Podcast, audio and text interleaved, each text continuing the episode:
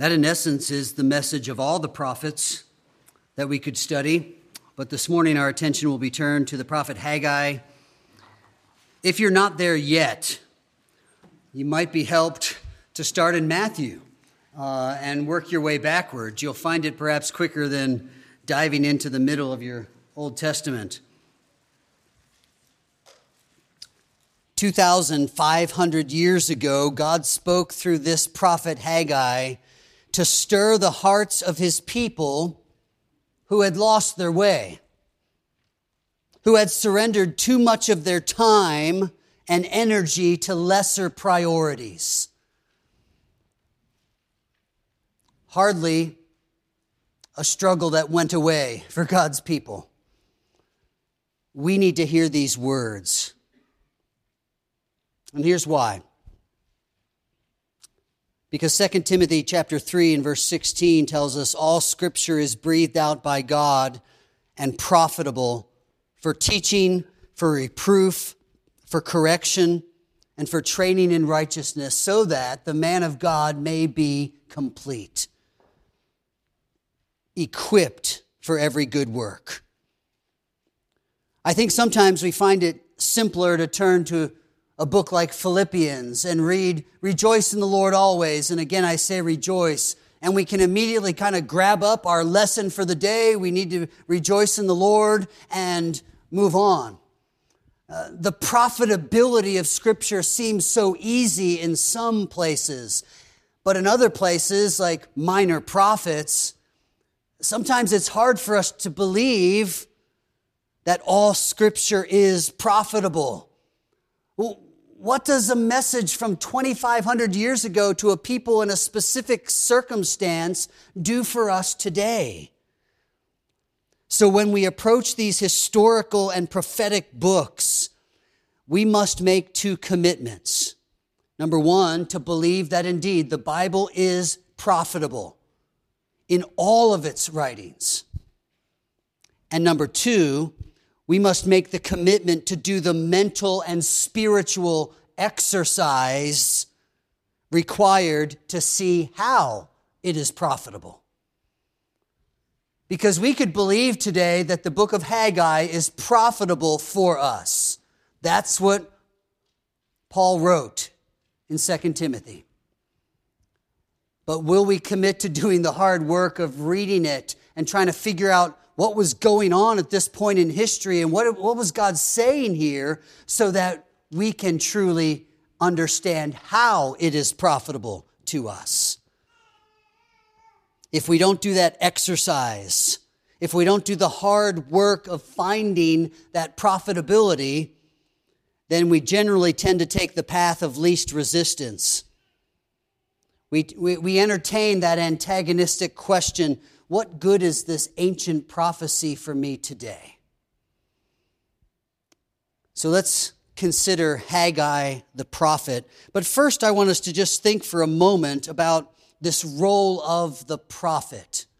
Who were these guys? Sometimes we know a little about them, sometimes we know a lot about them, sometimes uh, just a f- name and a place. We don't know much about Haggai, but let's just place him among all the prophets Isaiah and Jeremiah and Ezekiel and Daniel, and then all the lesser prophets that make up the minor prophets, and understand who these men were. What was their task? These prophets were God's messengers. And they were messengers specifically sent by God to reveal His truth. So, God's messengers delivering God's truth to the people, and yet they carried out this work by the Holy Spirit. Remember, the Holy Spirit isn't only a New Testament help to God's people. The Holy Spirit was helping God's people in the Old Testament, just not in the same way. It was, it was more of an occasional and a kind of a monumental kind of help, whereas in the New Testament, Joel's prophecy promised that that Spirit would be poured out on every single believer.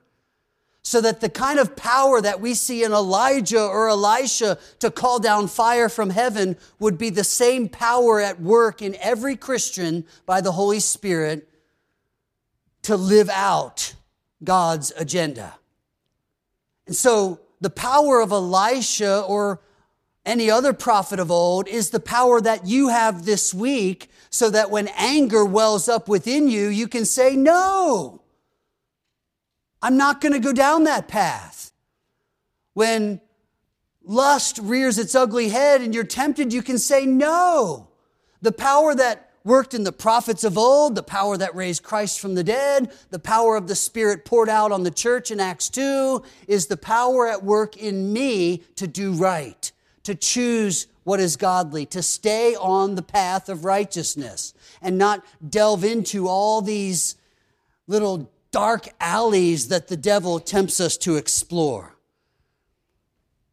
God's messengers revealing God's truth by the power of God's Spirit. When we think of these prophets proclaiming God's truth, we're probably familiar with that old language, thus says the Lord. That defines prophetic ministry. If we want to think of ourselves today in any prophetic way, it would be because we're God's messengers speaking God's truth to people in the power of the Spirit. What's unique to the prophets of old and to the apostles of the New Testament, which doesn't fall to us, is new revelation.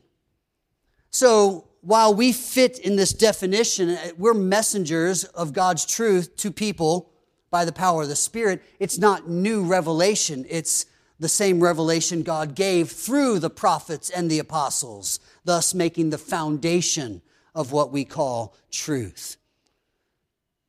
But the prophets are marked by, and Haggai's four sermons will be strictly defined by that expression, the word of the Lord came.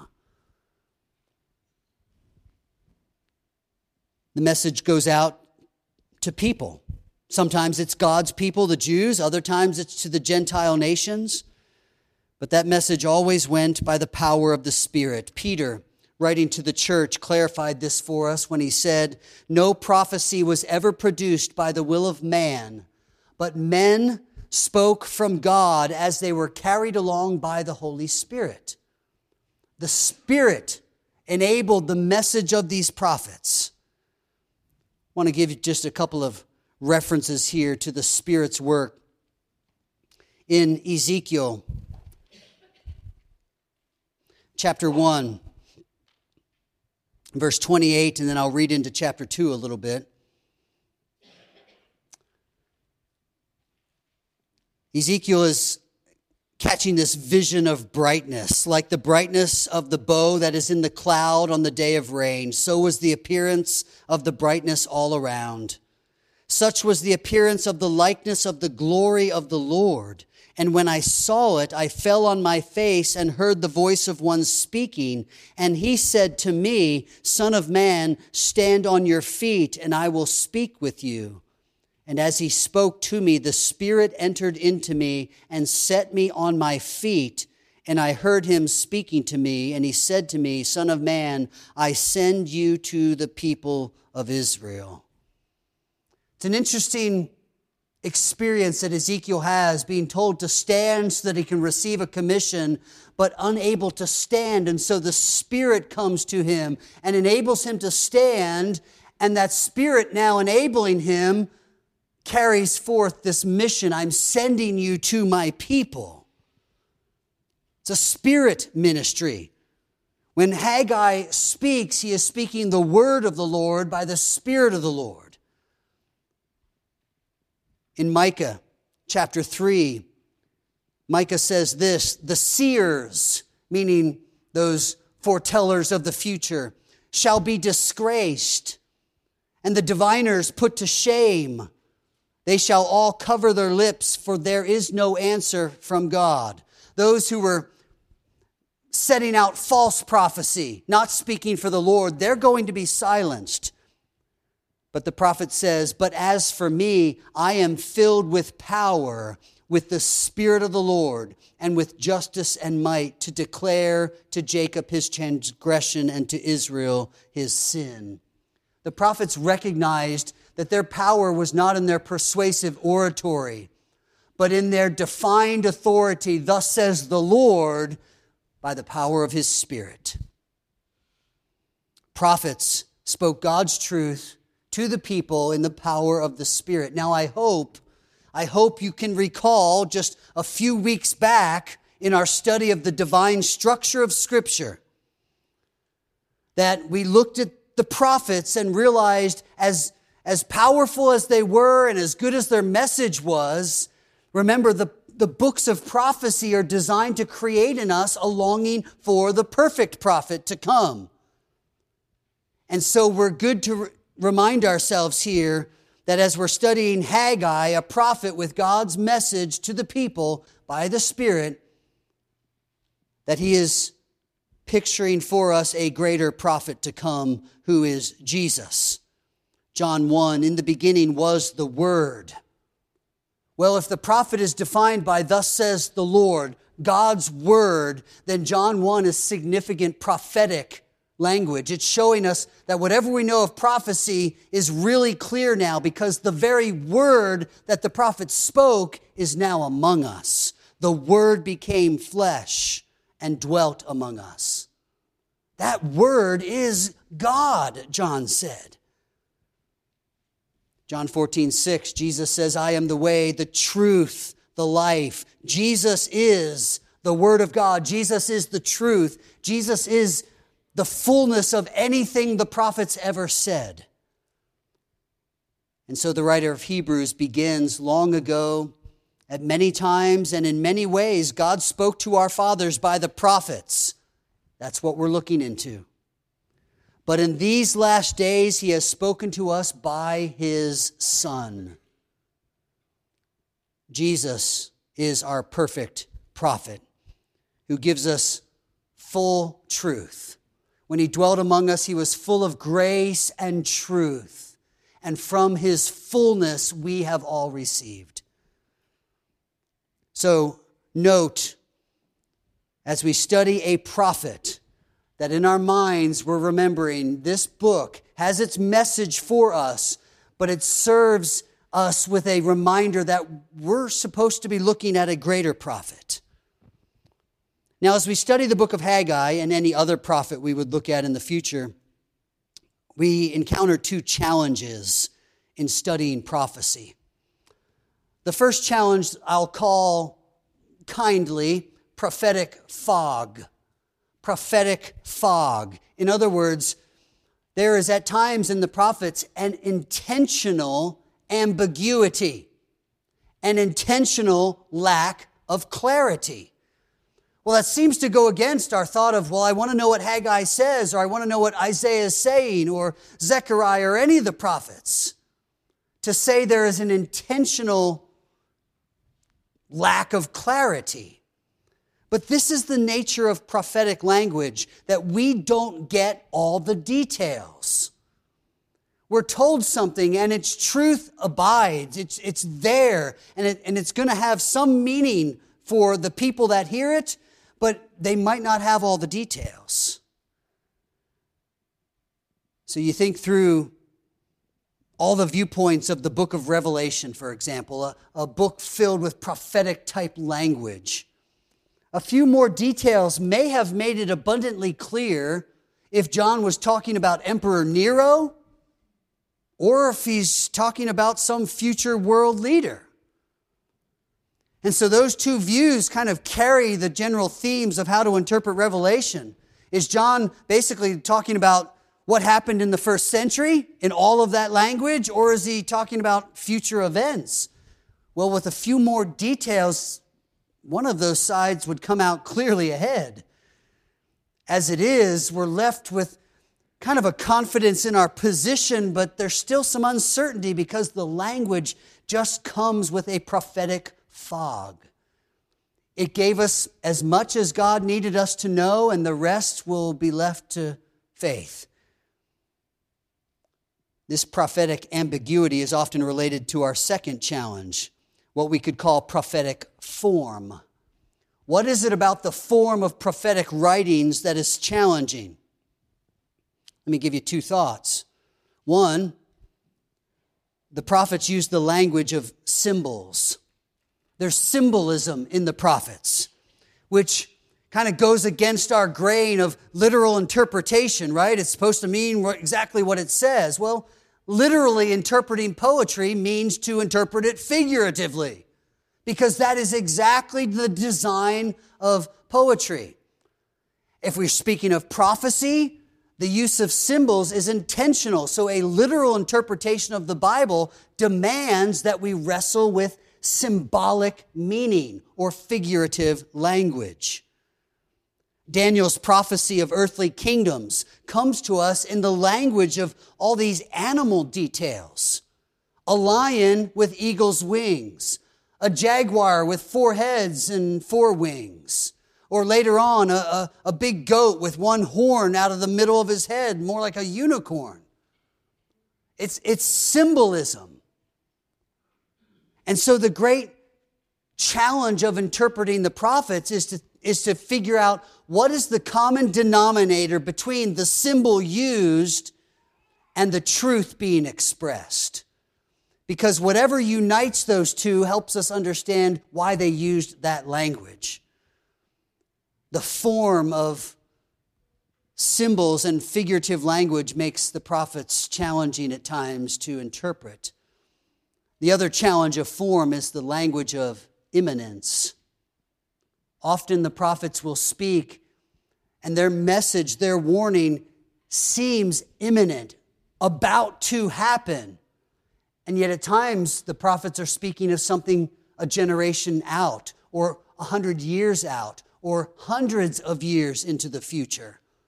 But it was spoken of in the language of immediacy. It is about to happen. That urgency isn't misguided, uh, it's not miscommunicating. It's communicating the urgency of what is true and the certainty of its happening, not necessarily the immediacy of the events. So, the language of imminence, it's about to happen, and the language of symbolism combine to make interpreting prophecy quite a challenge. So if you've grown up in the church and heard prophetic, you know, conferences or you know, a Sunday night series on prophecy. It's all, it's all trying to figure out all this hard language. And that's okay. The intent of the prophets is to have a bit of fog hanging in the air. We don't have all the details. And the, the intent of the prophets is to communicate in figurative language, which isn't easily understood. So rather than fearing that, embrace that and keep plotting in your study and understanding of the message of these prophets. Now, the book of Haggai. In order to study this prophet, and his message, we, we need to hear a little bit of a story. It's, it's history and it's Bible, okay? Keep those two kind of together in your mind. That what we read about in the Bible really is the history of the world. Not all the details, but we're kind of zooming in on the nation of Israel and seeing what unfolded all these years ago. Because if we know where we are on this timeline, the message of the prophet should make more sense to us. So if it's a familiar story, then bear with me, but perhaps we'll be reminded of this timeline of uh, the Bible and its events. And, and to help you with this, I'm going to ask the guys to put a slide up on the screen, which is actually more just a story of your Bible. Um, but it's going to help us understand when we talk about the exile and the prophets. So, what you have there on the slide in the main tall boxes across the middle is the chronological story of the Bible, beginning in Genesis and going through Nehemiah. If you were looking to just read and the events in order, you would read those books of the Bible. But we know there are more books than that. It's just that the other books overlap the story at certain points. And so What you'll find helpful here will just be to see that during the time of the kings, you have all the prophets prophesying up there to the north, to the south, and to the foreign nations. Then we come to this gap in history, the exile. We'll talk about that. And then we have what is called post exile. After the exile, the people return to the land, and there are a couple of prophets there. All right? So keep that timeline in your mind as we think through the events of history. In 722, the Assyrian Empire, kind of the world ruler of the day, comes down to Israel and takes the northern tribes captive. Ten tribes made up the northern kingdom, but they are easily overwhelmed by the Assyrians and carried away captive.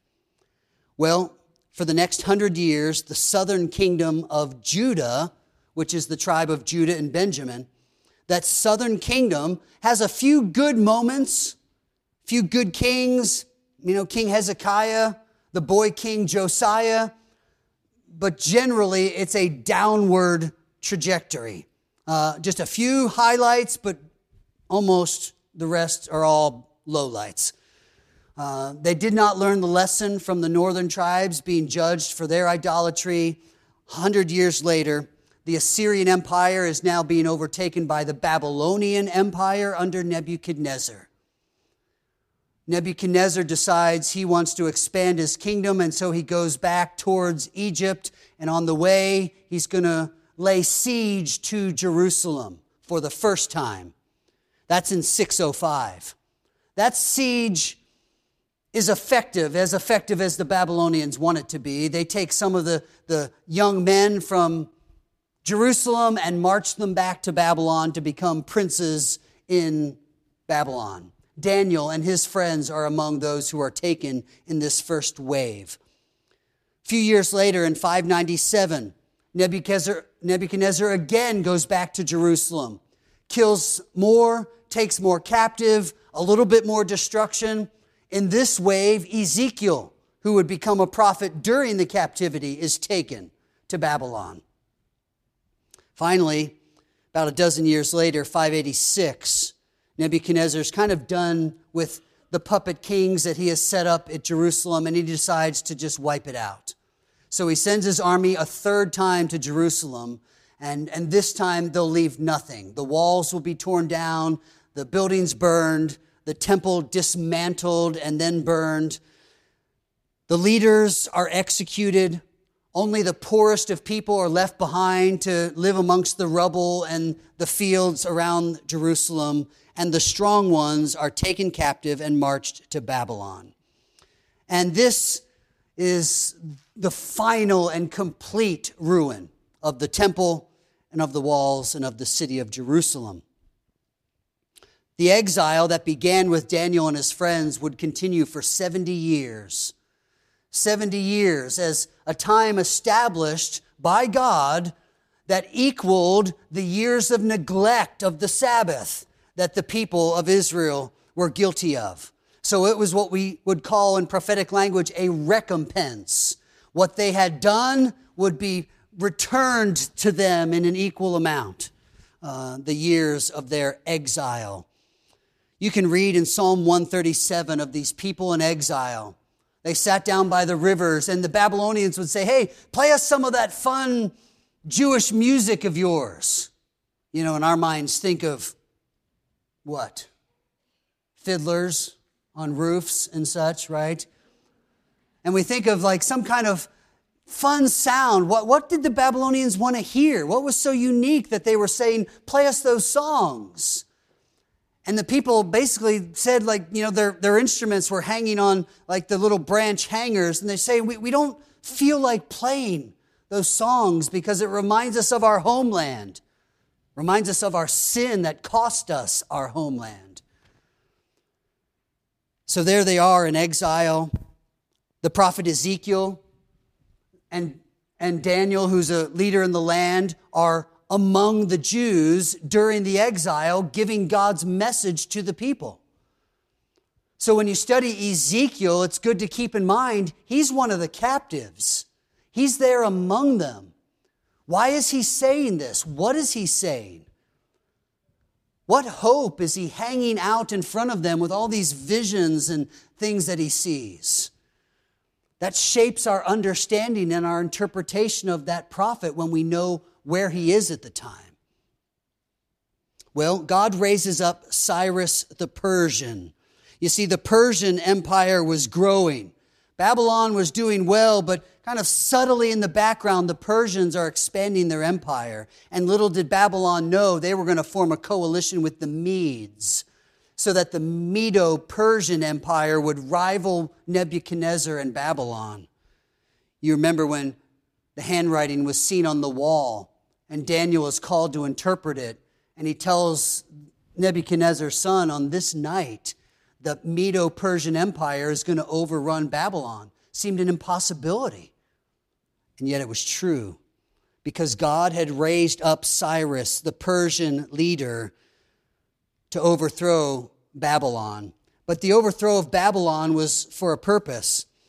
I want to just read the prophet Isaiah, who you can see was a prophet to the southern kingdoms back there in the time of First Kings. So, way back before, hundreds of years before the exile, the prophet Isaiah had named a ruler centuries later that God was going to use as a servant of his to rescue his people from exile. Isaiah chapter 44, verse 28. Speaking of the Lord who says of Cyrus, He is my shepherd. He shall fulfill all my purpose, saying of Jerusalem, She shall be built, and of the temple, Your foundation shall be laid.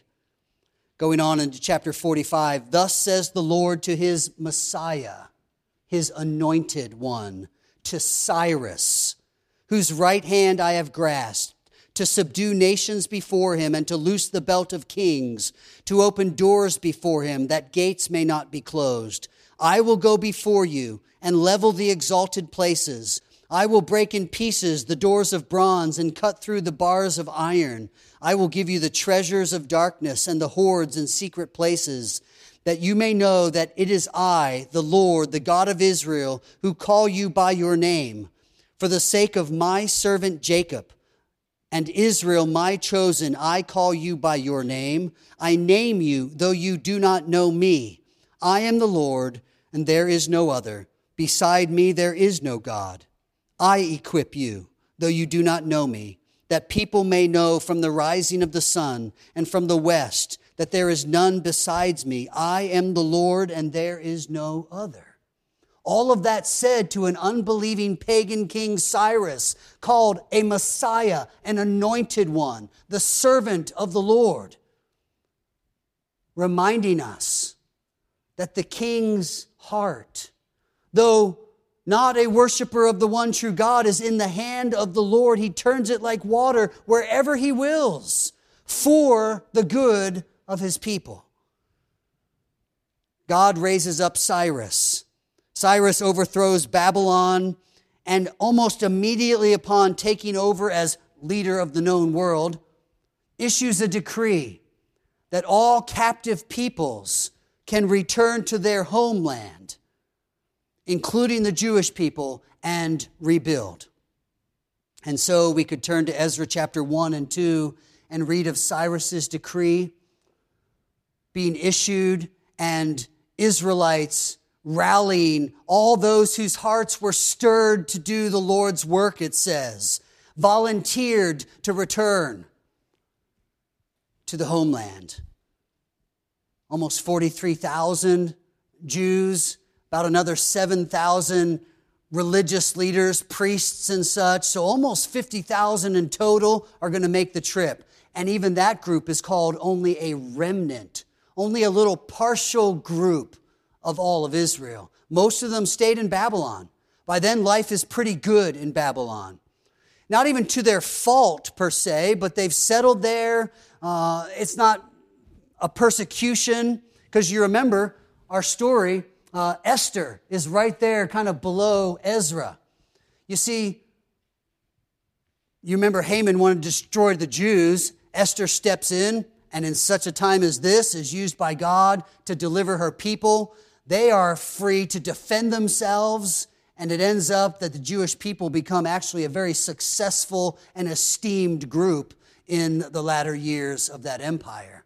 So they, many of the Jews, the vast majority of the Jews, will stay there where they are in Babylon, but a remnant will return. As that exile comes to a conclusion, God's people in three waves, just as three waves were taken to Babylon, in three waves they return. In 536, 536 BC, the first wave of people returns to the land under the leadership of Zerubbabel.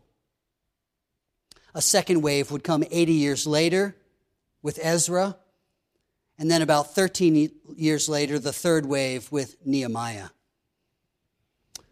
In Haggai now,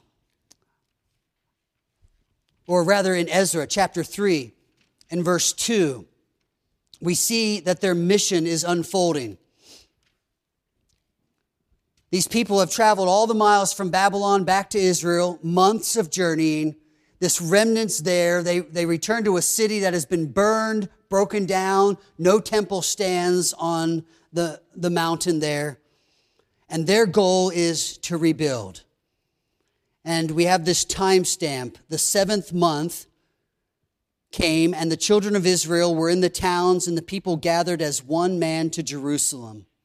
Then arose Jeshua, the son of Josadak, and his fellow priests, and Zerubbabel, the son of Shealtiel, with his kinsmen, and they built the altar of God of Israel to offer burnt offerings on it, as is written in the law of Moses, the man of God. So they build the altar to begin some form of worship. And then we're told in chapter 4, in verse 24,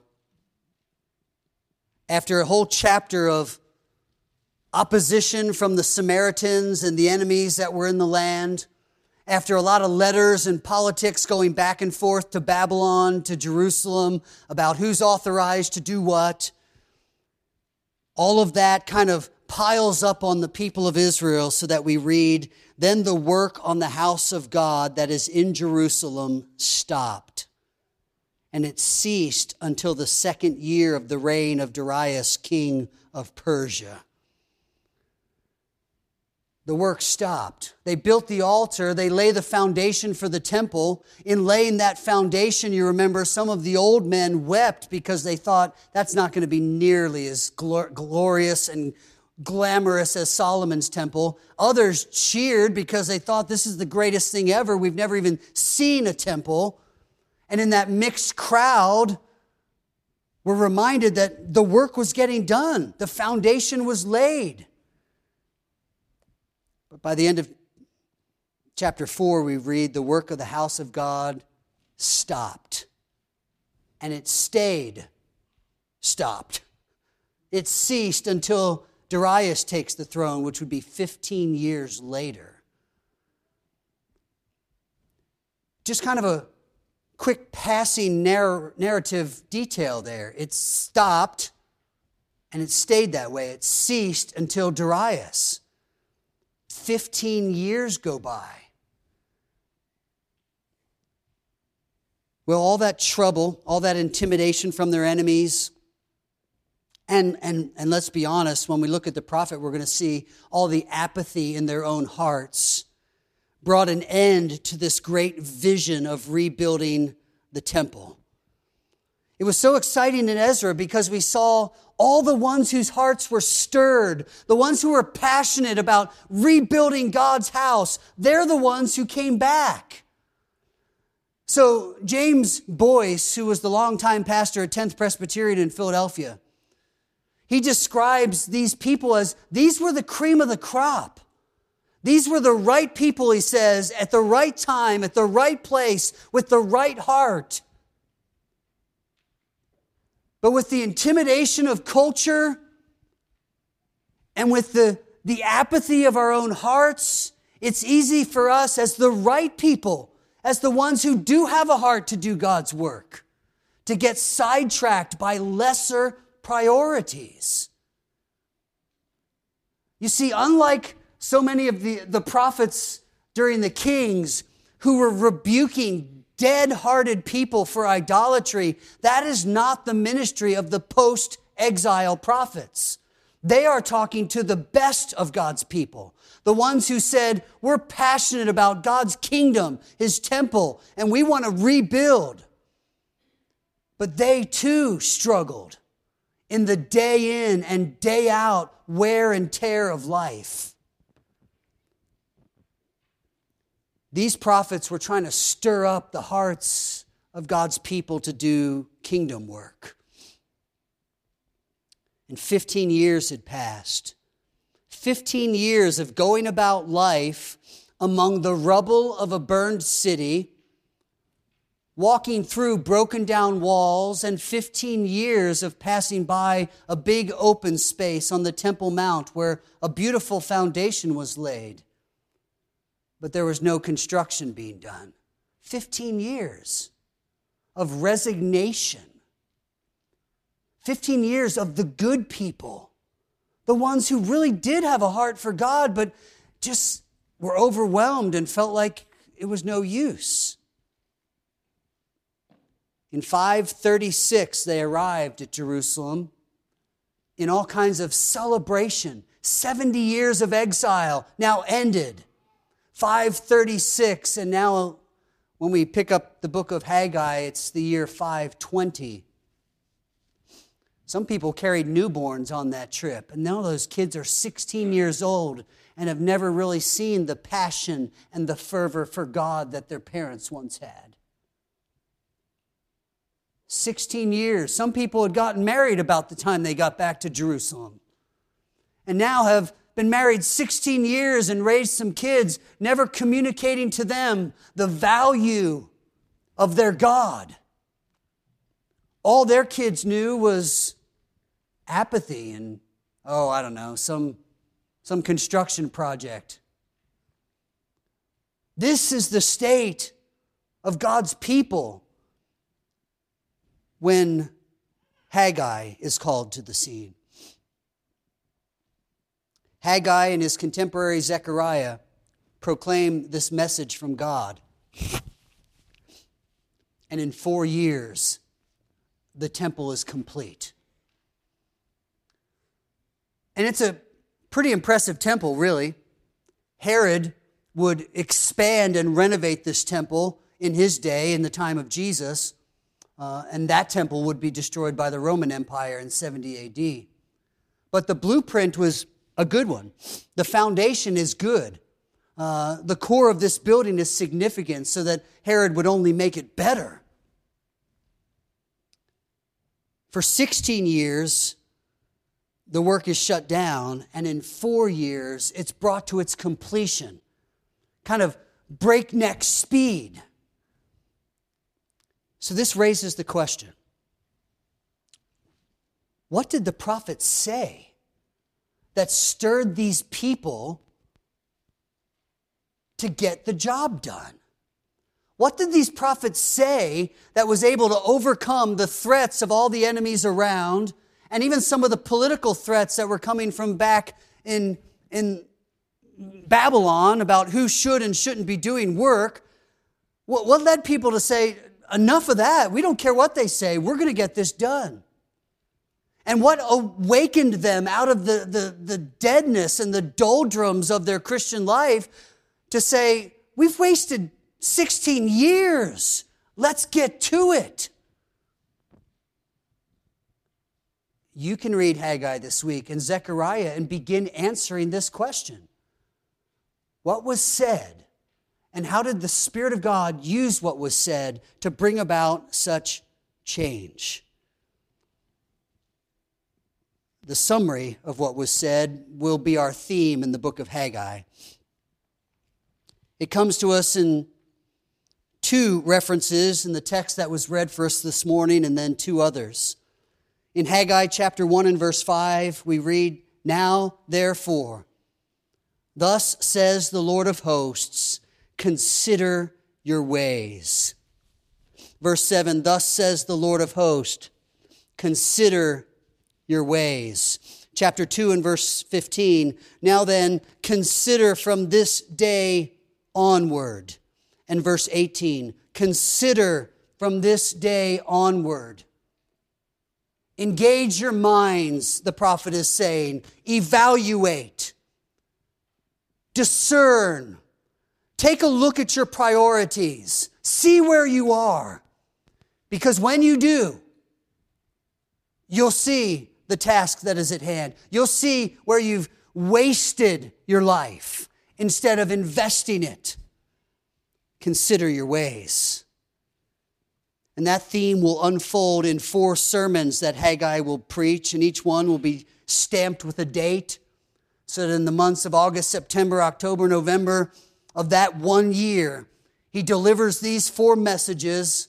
Halfway through his preaching, Zechariah will join with his voice, and this revival breaks out, and God's people get serious about living their lives, seeking first his kingdom, believing that everything else will be taken care of if they live by faith. Lord willing, in the coming four weeks, we'll study those four sermons to hear these messages that both challenge and encourage, a call to repentance, but also point to hope. Say, you have work to do, but ultimately we take heart in a work yet to be done the kingdom that will come with the Messiah. So, for today, in just this introduction to prophets and to this prophet especially, what are some lessons for us? First, we see that our moment in history is but a dot on the timeline of God's providence. God worked through Abraham, and we can go back and put a little dot on the timeline for his years. We could jump forward to, to Moses. God worked through Moses, but just for those few years. We could consider David or Ezekiel or Haggai, John the Baptist or the Apostle Paul or any other figures through church history, but we all just have our, our one little dot on the timeline of this grand story of God's work being done. So, lesson number one trust God's control. God has his servants all over the globe right now. Strange to think that someone like Vladimir Putin could be called a servant of God. But what else could he be? A rival of God? No, we have to understand that, that the leaders of the world are but pawns to God. He moves them wherever He wills. We can trust God's control because our, our brief dot on the timeline of humanity is part of His plan, His good design. This doesn't minimize us at all. Oh, I'm just one little dot in history. No, quite the opposite. That, that one little speck of years that you're living right now are significant because God is working that in His plan. And so Esther, who stood in her place, as a little Jewish girl, then ripped from her home to become part of the palace harem, but for such a time as that, brief time, a dot on the timeline of history, but significant and used by God when we take our dot and trust that God is in control. Now, it's one thing to say we're trusting God's control of the nations and everything will work out someday in the end.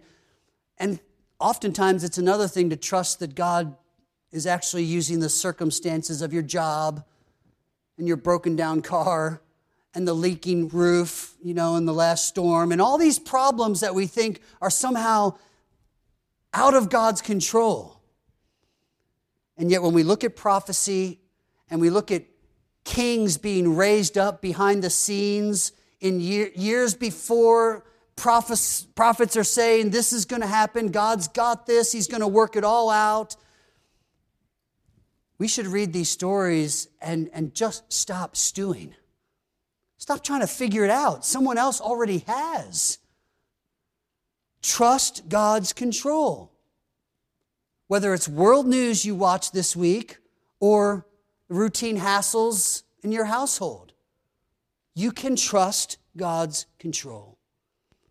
I'm not saying your, your reaction of heart response will be to like all those things. I would hope you don't like nations killing other people in other nations. I would hope you don't like injustices and all the mess we see in our world. You don't have to like your car breaking down. But you do have to trust God through all those things. So trust His control. Trust that He is accomplishing His plan, and that includes the circumstances of your life. Second, when we look at these good people, the ones Ezra said who had a heart for worship and making this right back in Jerusalem, we should understand that our good intentions are no match for the circumstances of life. You can resolve this week to be a good husband. Come back next Sunday and tell me how you did. You can resolve to read your Bible faithfully this week and to pray for all these needs that we mentioned all these many needs just in our body and, and, and see how many seconds you log. Or just measure it last week's time. And you'll realize our good intentions will get us nowhere. And this is coming from someone who I love resolve. I love intentionality. I love list making. So I'm not against resolve and and vows and such, the, that, that biblical concept. I'm just saying we have to recognize it is not in us to fulfill all these intentions, good as they may be, and resolutions that we make in our own strength. We are not capable of completing perfect righteousness. We need the grace of God in our lives to carry out any intention, to, to realize any hope of being what we should be to our families, to the local church, to a world lost and in need of the gospel. So, lesson number two receive God's grace. We, like the Jews who returned to build the temple, have had our flashes of spiritual zeal. I wouldn't doubt that many in this room would have been in that crowd because knowing the hearts of you, you'd be quick to volunteer and say, Yes, use me. Let me serve. I want to make that kind of impact. But we all know, because we've seen the, the spiritual fire in our own hearts, suffocated by circumstances and problems and routine of life, opposition. We know what it is to have the fire dim and grow cold. So lean on grace. When Jesus came, he came full of grace. And then John adds, from his fullness, we have received grace and grace upon grace. So we, we, we think we barely made it through that week, and we might even have our spiritual wits about us to say that was all of grace. And then you remember our calendar starts over again with Monday. And you think, how, how am I going to do this? And you begin to realize there's grace upon grace. It's just never exhausted. You just keep plugging in and, and, it, and it flows. So receive grace this week. Note the good intentions, make the resolutions. After all, Joshua had told these people of God millennia before choose you this day whom you will serve. Do it. We're right to say as we leave this place, I'm going to lean on God's grace and I'm going to seek first the kingdom of God. But just remember, it's not in you to accomplish that on your own. Pray often this week Lord, I need your grace. Help me to do this. Finally, when we are mired in apathy and longing for purpose, like the Jews in that 16 years of drought, we must evaluate our priorities. We must be confronted with what God says about what my life should look like. What does He say I should be busy doing? What does He want me to do with my time, with my money, with the energy that I have in so few hours of a day? Lesson number three we must hear God's word. This is our hope for rekindled passion. This is what these right people who had a heart to rebuild but stalled, this is what they needed to hear. They needed God's word. What does God say? What does He want from us? So find yourself somewhere in this week in an encounter with God's Word. Listen to it, read it, hear it preached and taught. But encounter God's Word. Because apart from it, the fire can't rekindle. The 16 years goes on, the languishing continues, the drought extends, the coldness may increase the apathy infect yet another generation. But somewhere along the way, we hear, Thus says the Lord, consider your ways. And we actually do it. And we realize for some, it's going to be tweaking a few things. For others, it might be an overhaul and rebuild. But new morning mercies that are promised to us from Jeremiah are for just that taking what isn't where it should be, what isn't right, considering the ways that aren't pleasing the Lord, and getting it all fixed. So that as you dive into Monday morning, it's not aimless and lifeless, cold. It's purposeful, it's meaningful. I'll parent today, showing my kids that we're going to build God's kingdom. We're not going to spend our days walking past a foundation where nobody cares what God wants to do in the world. We're going to ready our kids to be those that inhabit the church, a church triumphant and a church advancing, not a church entertained and languishing. So, hear the message of Haggai consider your ways. Be prepared to respond to the voice of the Lord to you. Heavenly Father, thank you for your word from 2,500 years ago. Would you ready us to hear your words to us?